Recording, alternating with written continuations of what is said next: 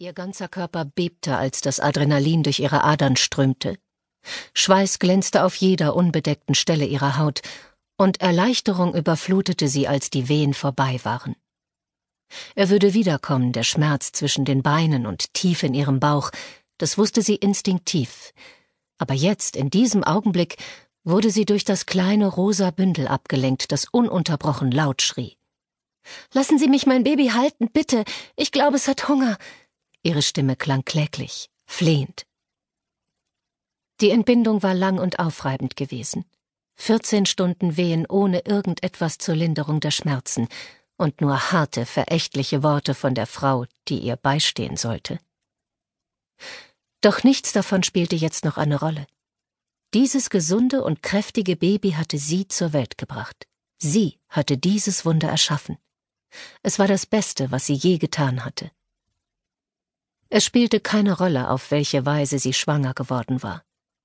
Wer der Vater war, tat nichts weiter zur Sache. Was zählte, war allein, dass das Kind in ihr gewachsen war, dass sie es genährt hatte. Dieses kleine, unschuldige Wesen mit den winzigen, vollkommenen Händen und den zierlichen, strampelnden Füßchen, dem rosigen Mund, der offen stand wie bei einem hungrigen Küken, und den umherhuschenden blauen Augen. Wie hätte jemand es für irgendetwas verantwortlich machen können? Bitte, bitte, lassen Sie mich mein Baby halten. Die Mutter versuchte sich aufzusetzen und streckte die Hände nach dem Neugeborenen aus, das die Nonne gerade in ein blütenweißes Tuch hüllte. Die Bewegung im Bett machte die Schwester aufmerksam.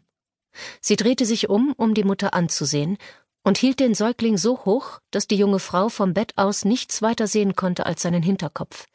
Doch das klägliche Geschrei konnte sie hören. Das Baby wollte die Wärme des Körpers seiner Mutter spüren, ihren Herzschlag hören und ihre Haut riechen, und es wollte ihre Milch.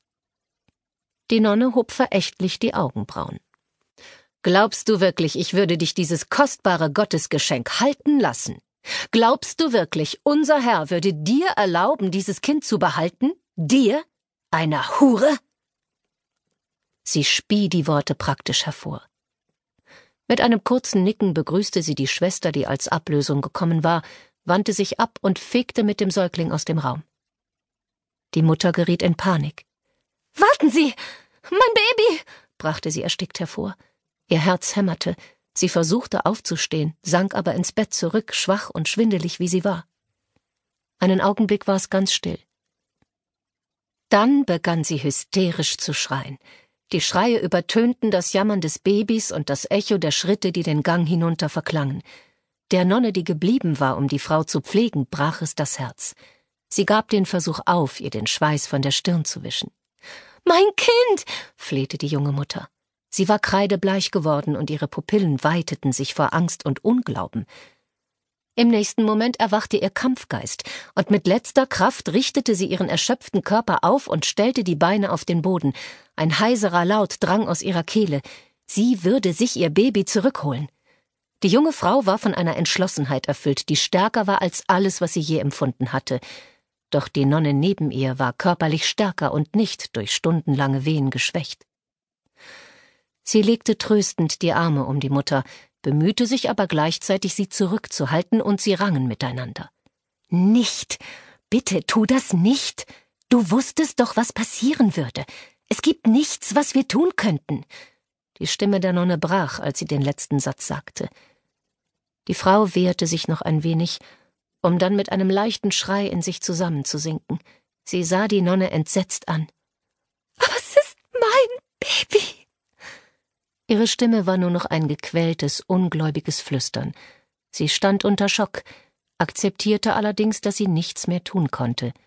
Schließlich hatte sie gewusst, was geschehen würde. Heftige, krampfhafte Schluchzer drangen aus ihrer Kehle, und die Nonne hielt sie fest, aber sanft umfasst.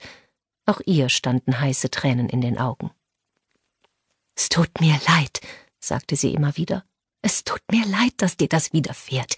Sie wird sich für ihre Sünden verantworten müssen, das verspreche ich dir. Die verzweifelte Frau hörte die Stimme der Nonne wie durch einen Nebel des Schmerzes. Sie sank auf das Bett nieder und starrte auf das weiße Metallgitter des leeren Kinderbettchens, das daneben stand. Was ein Junge oder ein Mädchen? flüsterte sie. Die Nonne sagte es ihr. Die Reaktion der Mutter war ein untröstlicher Seufzer. Die Stunden verrannen, aber die Frau rührte sich nicht. Nicht als sie gewaschen wurde und nicht als das leere Kinderbettchen hinausgeschoben wurde und sie zurückblieb, um die Wände und den Tisch mit den medizinischen Instrumenten anzustarren. Sie hatte keins der mitleidigen Worte gehört, die die Nonne ihr zugeflüstert hatte. Sie schmeckte das Wasser nicht, das man ihr an die Lippen hielt, und sie schluckte es nicht herunter. Der Geruch nach Desinfektionsmittel, mit dem der Boden gewischt wurde, erreichte ihre Nase nicht. Sie lag da, fühlte nichts, sah nichts. Es dauerte sechs Stunden, bevor der Wahnsinn einsetzte. Die Rückkehr der körperlichen Schmerzen war nichts, verglichen mit der Wut und dem Kummer, der sie verzehrte. Es wurde dunkel. Die Nonne, der befohlen worden war, über sie zu wachen, schlief ein. Die Frau im Bett schlang die Arme um sich. Sie begann sich hin und her zu wiegen, dann flüsterte sie immer und immer wieder Ich hasse sie, ich hasse sie, ich hasse sie. Die Worte füllten die Leere. Sie waren ein Trost, ein Mantra, ein Ersatz für das, was ihr genommen worden war. Ihr Körper lag leer unter der groben Decke.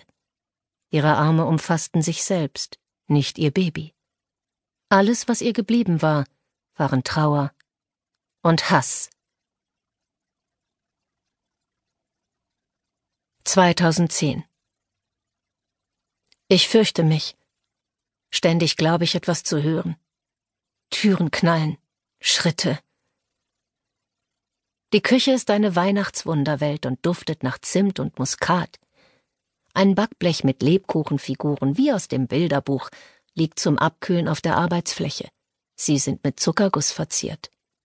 In einem Körbchen, das mit rotem Mousselin ausgelegt ist, liegen süße glasierte Gewürzbrötchen. Es ist Anfang Dezember, und bald wird in der Ecke ein Weihnachtsbaum aufgestellt werden, mit funkelnden Lichtern und selbstgebasteltem Schmuck aus vergangenen Jahren. Es ist kalt und es riecht nach Schnee. Ich zittere und schließe behutsam die Hintertür, sperre den Frost aus. Ich durchquere den Raum und bleibe an der Küchentür stehen. Wind ist aufgekommen und rüttelt am Fensterrahmen, und meine Hand zittert zusammen mit dem alten Glas. Ich beruhige meine Nerven, schließe die Augen, ermahne mich, mich nicht von der Angst überwältigen zu lassen. Seit Jahren werde ich von dem Gefühl verfolgt, dass jemand hinter mir her ist. Ich habe eine lebhafte Fantasie. Es gibt Leute, die sagen würden, ich sei paranoid. Sie haben nicht mein Leben gelebt. Ich öffne die Tür. In der gut erleuchteten Eingangshalle ist nichts. Niemand, der längst im Bett sein sollte, ist noch auf. Kein Biber Butzemann macht Anstalten, sich auf mich zu stürzen. Was für eine Erleichterung. Die Küchentür ist schwer und kracht hinter mir ins Schloss, als ich die Schwelle überschreite. Es macht einen Heidenlärm. Ich erschrecke mich dermaßen, dass ich die Hand vor den Mund schlage. Es dauert eine ganze Minute, bevor ich wieder Luft bekomme. Sonst scheint niemand etwas gehört zu haben. Ich habe nur mir selbst einen Schrecken eingejagt. Ich weiß, dass es wichtig ist, die Angst zuzulassen. Ich habe diese Emotion früh kennengelernt. Die Angst ist ein Freund. Sie lässt einen wachsam sein. Leise durchquere ich die Halle und lausche auf Geräusche, die darauf hinweisen würden, dass noch jemand im Haus aktiv ist. Rechts neben der Tür, auf die ich zuhalte, steht ein Tischchen aus Walnussholz, darauf eine große Vase mit weißen Lilien. Ihr Duft ist berauschend und schwer. Er wird seit Jahrhunderten eingesetzt, um den Gestank des Todes zu übertünchen. Die Tür führt zu einem Korridor mit etlichen gemauerten Alkoven. In jeder Nische steht eine Kerze, die jeden Tag entzündet wird, je nach Jahreszeit früher oder später. Der letzte, der noch auf ist, und das ist immer dieselbe Person, pustet sie aus, bevor er müde ins Bett fällt. Die Prozedur ist immer gleich. Schritt, Schritt, Schritt, pusten. Sicherheitshalber noch die Finger benetzen und den Docht löschen, bis er zischt, den ganzen Weg bis zum Ende. Eine einsame Aufgabe. Ich spüre eine Bewegung zu meiner Linken und reiße den Kopf herum. Meine Kehle schnürt sich zusammen. Da ist nichts.